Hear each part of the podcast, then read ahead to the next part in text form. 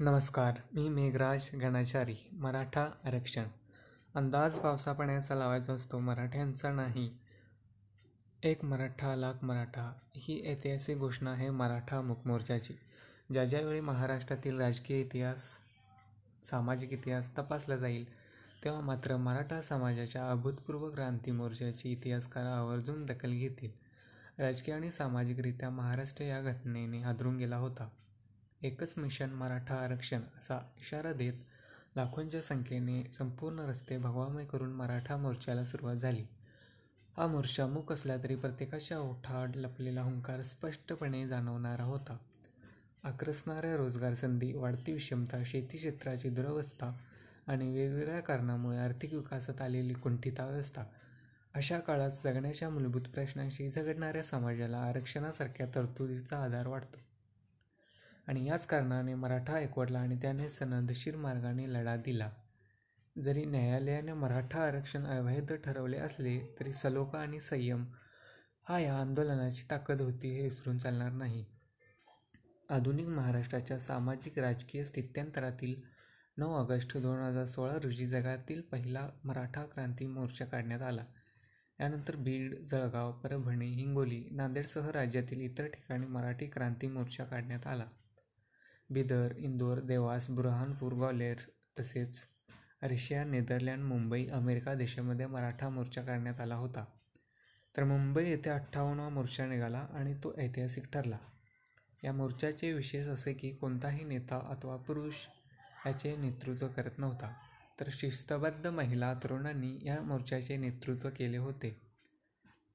मराठा आरक्षणाची ठिणगी कोपर्डी येथील अल्पवयीन मुलीवर झालेल्या पाशवी अत्याचाराने पेटली आणि तिथेच मराठा मुख मोर्चाचा वणवा पेटत गेला.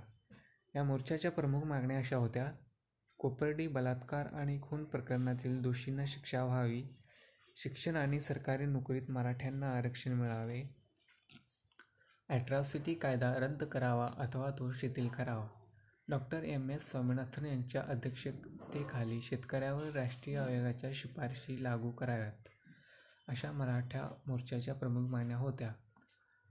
महाराष्ट्र विधिमंडळात कायदा करून एकोणतीस नोव्हेंबरला मराठा समाजाला सरकारी नोकरी आणि शिक्षणात सोळा टक्के आरक्षण देण्याचा महत्त्वाचा निर्णय घेतला.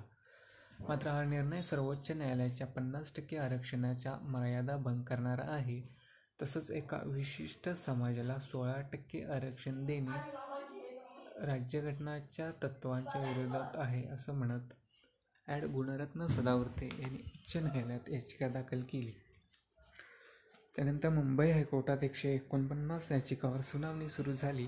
त्यानंतर हा विषय सुप्रीम कोर्टात गेला आणि सुप्रीम कोर्टाने मराठा समाजाला शिक्षण आणि नोकऱ्यामध्ये आरक्षण देणारा महाराष्ट्र सरकारचा सामाजिक व शैक्षणिक मागासवर्ग कायदा दोन हजार अठरा रद्दबातल ठरवला. पन्नास टक्क्यांची मर्यादा ओलांडून मराठा समाजाला आरक्षण देण्याच्या निर्णयाचे समर्थन करणारी कोणतीही असामान्य परिस्थिती दिसत नसल्याने हे आरक्षण घटनाबाह्य असल्याचे स्पष्ट केले. पन्नास टक्क्यांपेक्षा जास्त आरक्षण देणे हे राज्यघटनेच्या विरोधात आहे. त्यामुळे मराठा आरक्षण देता येणार नाही. तसेच पन्नास टक्के आरक्षण देणे हे उल्लंघन आहे असं मत न्यायालयाने नमूद केले होते. मराठा समाज हा आर्थिक वर्गात मोडला जात नाही. जे मागास समाजातील वर्ग आहेत त्यांना आरक्षण लागू असणार आहे. राज्य सरकारने तातडीची बाब समजून आरक्षणाचा निर्णय घेतला होता पण आता राज्यात कुठेही अशी परिस्थिती नाही. त्यामुळे पन्नास टक्क्यापेक्षा जास्त आरक्षण देण्याबाबत पुन्हा चर्चा होऊ शकत नाही असं मत न्यायमूर्तींनी नोंदवलं. आणि अठ्ठावन्न मर मोर्चांचे हे मुखवादळ सुप्रीम कोर्टाच्या पायरीत शमल्याचे दिसून आले. ज्या भगिनींनी महाराष्ट्रात ऐतिहासिक आंदोलनं झाली प्रदीर्घ न्यायालयीन लढाई झाली आणि राजकीय गणित बदलली ती मागणी सर्वोच्च न्यायालयाच्या दारात पूर्ण होऊ शकली नाही. अर्थात काही न्यायालयीन मार्ग अद्यापही अवलंबिता येऊ शकतात.